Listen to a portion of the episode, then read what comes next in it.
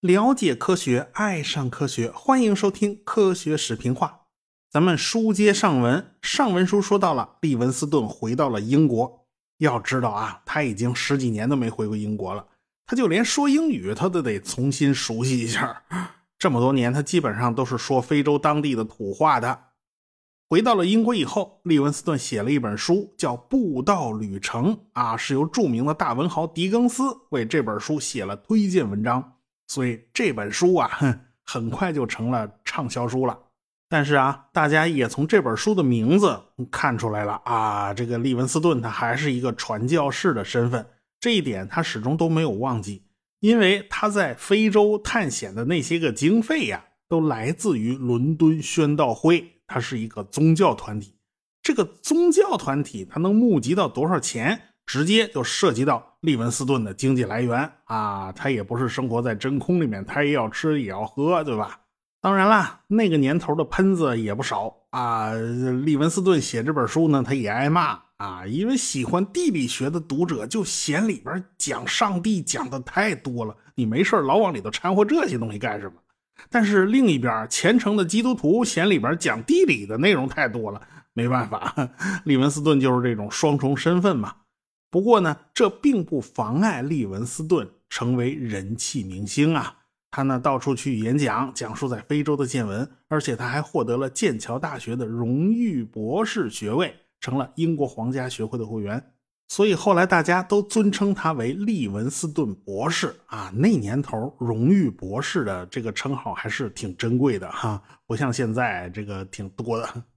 伦敦宣道会知道了哦，原来在非洲还有一大片传教的盲区，那个地方一个传教的点儿都没有，所以他们也希望利文斯顿去当地设立传教据点但是在非洲探险你是离不开钱的。这一次啊，伦敦宣道会没钱了啊，囊中羞涩，因为当时英国刚刚打完克里米亚战争，所以呢，民间筹款就比较困难。这个伦敦宣道会凑出来的钱呢？只够送利文斯顿去非洲的东海岸啊，剩下往内陆走的那个钱 您自己掏吧。所以剩下的钱也就没了着落了。这个时候，英国政府就找上门来了，说政府愿意掏这笔钱，因为这笔钱对政府来讲啊，那就不值一提了。当然，政府对利文斯顿也是有要求的，那就是他必须担任中非领事职务，而且呢，这个领事他是有实权的哟，他是可以调动南非的军队的。也就是说，南非那边可以给他打配合啊，你要点什么东西往这儿送都是可以的。他的主要任务就是探索一下赞比亚的北方。但是，呃，有朋友就开始提醒利文斯顿呢，政府出钱肯定是另有企图的，他绝对不单纯是探险。于是呢，利文斯顿就直接给首相和外相写信询问：你们到底啥意思？啊？当时的首相呢叫帕默斯顿。他的名字的另外一个译法呢，叫巴麦尊啊，这个名字我们还是很熟悉的。一八四零年的时候，第一次鸦片战争他是外相；一八五六年第二次鸦片战争的时候，他是首相，全让他轮上了。中间还有个克里米亚战争，克里米亚战争打的时间呢比较长了，是从一八五三年打到一八五六年。说白了，那些年呢，英国在海外打仗就没停过。所以难怪呢，家里就比较穷啊，就有点见了底儿了。巴麦尊呢就给利文斯顿回了信，他的意思是啊，只有深入到非洲内陆，才能更好的打击奴隶贸易啊，这就跟利文斯顿的主张是一致的。所以利文斯顿呢也就没什么顾虑了，政府的钱拿了也就拿了啊。但是呢，朋友还是提醒他，你过去都是自己筹钱哦，那你就是老板哦，那你就说了算哦。如果你花的是政府的钱，你手下的人可全都是政府委派的哟，到时候你可就说了不算了，到时候你可得小心呐。当地土著呢都比较听话啊，拿钱办事儿，你要怎么样就怎么样。这一次团队一个个那背后都是有来头的，估计路上你吵架都能吵个没完。你别说呀，他这个朋友还是真有先见之明，还真的就说中了。这一次真是一点都不太顺利的，路上一直就在吵架。这一次呢，他的团队组成还是挺丰富的。他的弟弟查尔斯跟他一起去探险啊，这打虎亲兄弟，上阵父子兵了。还有一个植物学家科克一起随行。后来呢，这个科克成了英国驻桑吉巴尔的领事，还受封为爵士。但是他当时还不是爵士呢，他只是个植物学家。他的志向也是打击奴隶贸易啊。还有一位呢，是个画家，叫巴恩斯。还有一位是桑顿先生啊，就这么几个人。一八五八年三月十号，他们乘坐皇家海军的珍珠号就启程前往东非了。利文斯顿是老婆孩子也都跟着他一块去啊。他们不是去东非，他们是去南非。他们去南非的库鲁曼嘛，也就是他们最早建立的那个传教点也是他们在非洲的第一个家嘛。呃，利文斯顿呢就在开普敦上了岸。本来呢，他想亲自送老婆孩子去库鲁曼的。不过，探险队员们集体反对呀！您这都是家里事儿啊！你去一趟库鲁曼一千四百多里地，你这得耽误多少时间呢？所以呢，大家都反对，不让他去。这就是探险队内部闹出来的第一次比较大的矛盾。哎呀，既然大家都反对呢，这个利文斯顿就不能坚持了，他只能让自己的妻子带着孩子自己去了库鲁曼。他呢，就上了船，和大家一起去东非的海岸。去赞比西河的河口，这一次的主要探险任务呢是乘坐小汽艇逆流而上，看看赞比西河能不能通航。这小汽艇啊已经被大卸八块，要装在了军舰上。赞比西河呢有四个比较大的入海口，这就和我们的观念是非常不一样的。我国的河流往往只有一个入海口，长江、黄河啊，这都是这样的。啊，长江，嗯，中间有个崇明岛，有横沙岛、长兴岛这些个岛，你勉强把它算成几条河道呢？好像也还凑合。但是基本上呢，大致上看还是只有一个入海口的。但是这个赞比西河就不是这样了，它下游分裂成了四条河。所以利文斯顿呢，他就分别测量了这几条水道的水文情况，他们挑选了一条比较窄，但是水比较深的河道。因为珍珠号是个大军舰呢，这大军舰得慢慢开进去。开进去以后呢，找个地方啊，把小汽艇的全部零件都拿出来摊了一地，然后就地组装。这艘汽艇啊，这这正经八百不小，它长二十三米，吃水深度一米，大小呢估计就跟一辆大巴差不多。这艘小汽艇的正式名字叫马罗伯特号啊，其实就是利文斯顿妻子玛丽的名字命名的。用的呢是当地语言，不是英语，所以听起来不太像。哎，但是也可见呐，这个利文斯顿有多想老婆啊！实在可惜，老婆不在身边儿。利文斯顿的船开到了马扎罗这个地方，他发现河里时不时有死尸飘过。哎呀，当地葡萄牙人在打仗啊，时不时听到枪声，那子弹嗖嗖的就在头顶上飞过去。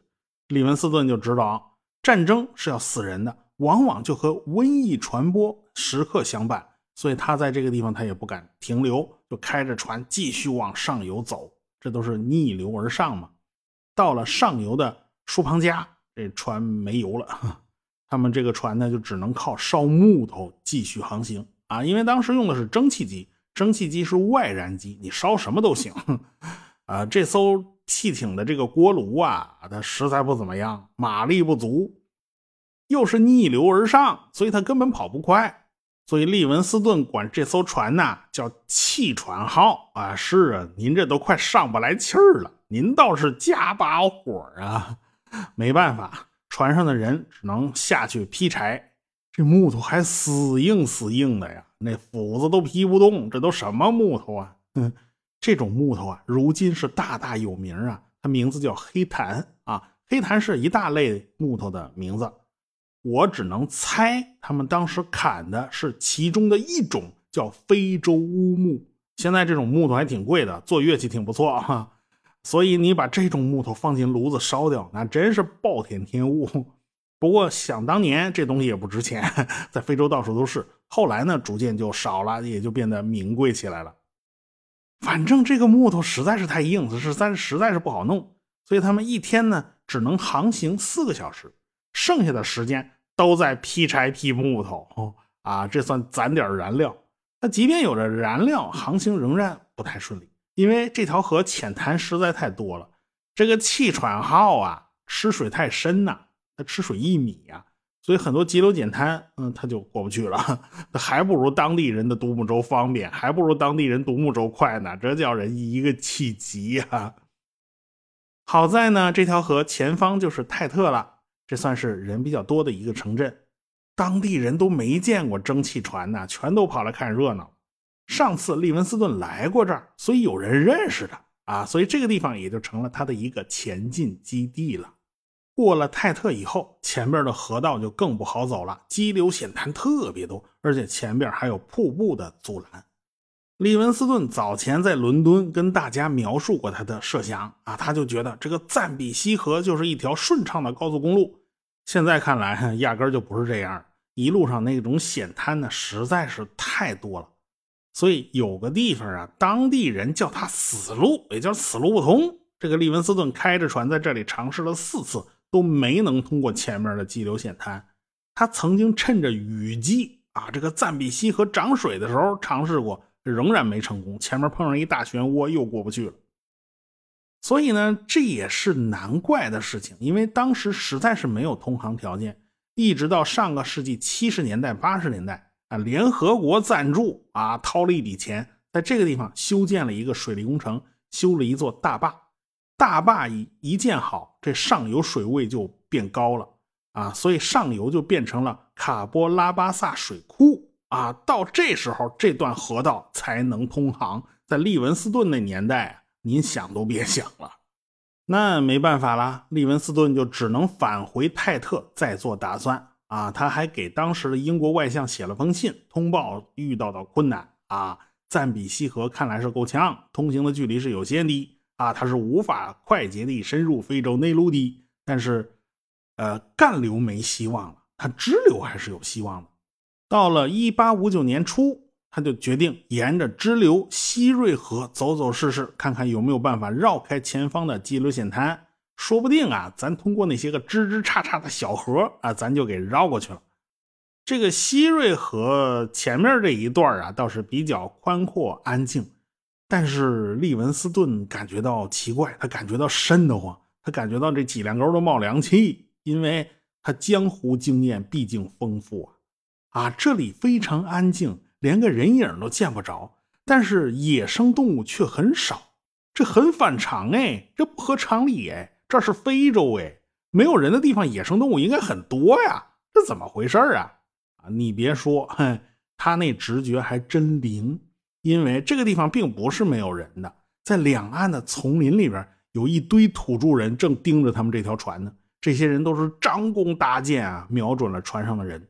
当地用的都是毒箭，基本上见血封喉啊。这个利文斯顿发现了，哦，旁边树丛里有人，他只只能保持警觉啊，他得让船正常行驶。树丛里边的土著人呢，也没动手啊，看来他们也没有恶意。啊，所以呢，也就把利文斯顿给放过去了。他们就这样小心翼翼地开着船，沿着西瑞河逆流上行了将近两百公里。到了一月七号，他们把船停在了一个小水湾里头，船上的人就下来寻找食物，顺便劈柴火啊，又没柴火了。这个植物学家科克也就下了船，结果也不知道哪儿窜出来一头大象，追着科克就不放了。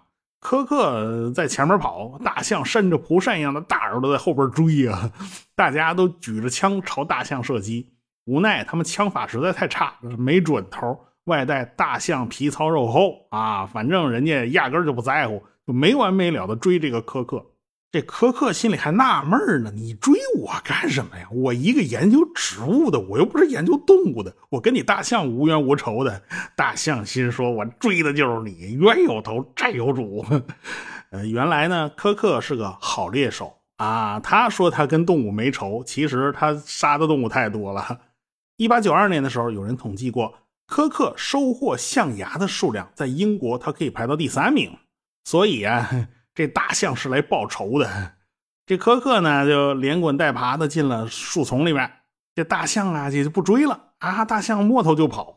这科克算是喘了口气，哎呀，这条命算捡回来了。但是，一看周围的人都围上来了，而且呢面色紧张。这大象不是跑了吗？你们紧张个啥呀？这科克一回头，发现背后七八米的地方蹲着一头大狮子，难怪大象跑了。好在啊，人多，狮子也就没敢往上冲啊，他自己就跑了。这个科克算是这时候才得了救啊，算是喘了一口气吧。在非洲啊，和野生动物打照面那是家常便饭啊。他们后来还经常被河马追，还经常碰上夜里有个人是不是走到河边被鳄鱼给叼了啊？这种事儿都是常见的。有些事儿呢是他们亲眼所见，有些事儿是当地人告诉他们的。后来利文斯顿就和当地人混得比较熟了，有一个部落对他们还不错啊。这个酋长招待他们吃饭哈。他们就说啊，在西瑞河的上游有个小湖啊，这个小湖后头还有个大湖。这利文斯顿呢，他们就慢慢开着船往上游走啊，有很多地方是通不过去的，只能下来腿儿着啊。最后他们是翻过了一座海拔两千五百米的高山，才看到了眼前的这个小湖。所谓的小湖啊，也有四十公里宽，六十公里长。这个湖叫齐尔瓦湖。周围呢是群山环抱，高度起码都在两千米以上。这个湖是没有出口的，但是这个湖的蒸发量非常大。到了一九六八年，它完全就干涸了。那年正好是大旱，后来雨季来临的时候，又有大量的水灌进了这个湖，这湖又活过来了啊！反正这个地方的湖就是这么神奇。利文斯顿他们围着湖转了转，他就发现当地人呐全都躲着他们。啊！看到他们这些个皮肤颜色比较浅的就跑。利文斯顿呢，就用有限的当地语言和他们交流。说实话，当地这些话呢，这个利文斯顿掌握的并不全，但是凑合着一个字一个字蹦，他也能够把事情始末缘由搞清楚了。哦，当地土著人给利文斯顿拿来一个木头棍子，这木头棍子是个 Y 字形，长得像个弹弓，前头绑着一个铁丝圈。这个东西就是奴隶贩子用来抓人的工具啊，否则那棒小伙子你怎么把他抓走呢？都是从后边趁人不备，把这个棍子伸过去，把这个前面那个铁丝圈套在人脖子上一拧，拧几圈，当时就能勒得个半死啊！千万别勒死啊，勒死了就废了，勒到半死，人失去行动能力，然后呢就把这人给抓了。利文斯顿就感叹呢：“好家伙，就群山环抱的这个湖啊！”这么这么隐蔽的地方，这奴隶贩子都光顾过，所以要阻止奴隶贸易啊，那简直是任重道远呐！这玩意儿太不容易了。这时候，利文斯顿他们的补给物资不够了，所以呢，他们就必须返回泰特，还得开着船回去啊。这个弃船号也得大修一下。等修好了以后，他们再次开船北去啊，然后寻找那个传说中的大湖。那个大湖又在哪儿呢？一直到了一八五九年的九月十六号，他们才找到这个大湖的位置。这个大湖被利文斯顿命名为尼亚萨湖，但是现在地图上正式的名字叫马拉维湖。希瑞河就是由马拉维湖流出来的。马拉维湖的长度呢是五百六十公里，最宽的地方只有七十多公里，它是明显是个狭长的形状。因为这个湖是东非大裂谷的一部分，所以这个湖也非常深，达到了七百多米的深度。不过呢，这个湖的蒸发量非常大，占了湖水损失量的百分之八十。从西瑞河流走的水量反倒只占了百分之二十啊！现在这个湖呢，分别属于三个国家，是马拉维、莫桑比克和坦桑尼亚。马拉维认为啊，这叫马拉维湖嘛，整个湖都是他们的啊。但是湖里面划界还存在着争议，其他这两个国家就不认这个账了啊。莫桑比克和坦桑尼亚还是管这个湖叫尼亚萨湖，名字就是利文斯顿给起的嘛。周围的传教点也是利文斯顿他们建立的。不过呢，利文斯顿也曾经管这个湖叫星之湖，因为夜里湖上的那个渔船渔火就像星星一样在闪烁。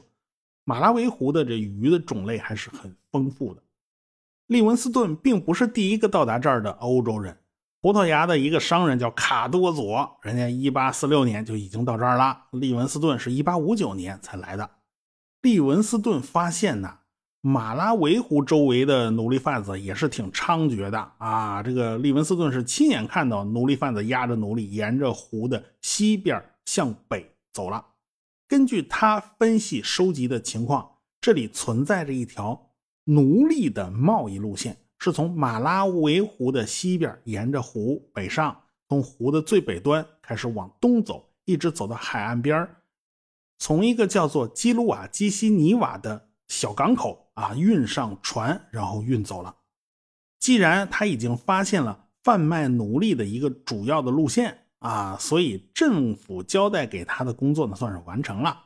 所以什么桑顿呐、巴恩斯啊，他就不再跟着利文斯顿了。一路上，他们跟利文斯顿的关系并不好，经常吵架。特别是巴恩斯哈，人家想摆开了画架画一张油画，利文斯顿就老催他。现在啊，他们终于离开了，但是利文斯顿的弟弟和科克先生继续跟他在一块儿。那艘气喘号小汽艇啊，彻底坏了，它没法修理了啊，到处都漏水，这实在是不行了。那么利用这段时间呢，呃，这个利文斯顿就带着小伙伴们沿着赞比西河一路往上走啊，这回就不坐船了。以前这条路他走过，哎，所以他熟。他们翻山越岭，来到了科罗洛人的聚居地。他总要回来看看老朋友，对不对啊？这利文斯顿呢，也就顺便再次拜访了维多利亚瀑布。他是第二次来了，但是其他人都是第一次看见这个巨大的瀑布。他的弟弟查尔斯到过美国，他也见过著名的尼亚加拉瀑布。他断定啊，尼亚加拉瀑布和这个维多利亚瀑布啊，是真是没法比，无论是长度和高度啊，都差得远呐。利文斯顿在当地呢，还是有一些熟人的，所以大家都来欢迎他。但是那个年轻的酋长没来啊！这个利文斯顿一顿打听才知道，哎呀，这个酋长病了，据说是麻风病有传染性，所以这个酋长就搞起自我隔离了啊！他不见外人。利文斯顿知道以后呢，就专门去看他，因为麻风病的传染性其实不算很强。利文斯顿是医生，哎，他就给用了点药啊，用了点硝酸银唑外敷。这个酋长感觉好多了啊，感觉的确是好多了，可以起来见人了。当地呢在闹饥荒，但是酋长招待招待他们还是富富有余的，这个问题不大，毕竟是老朋友了嘛。拜访完了故人，利文斯顿他们这一行人还是要回到下游的泰特去的，他们还要在那儿接收一艘新的汽艇，毕竟那艘气喘号已经差不多报废了，而且利文斯顿的家人也要赶来和他团聚。但是他怎么也想不到，不幸会降临到他的家人的身上。我们下次再说。科学声音。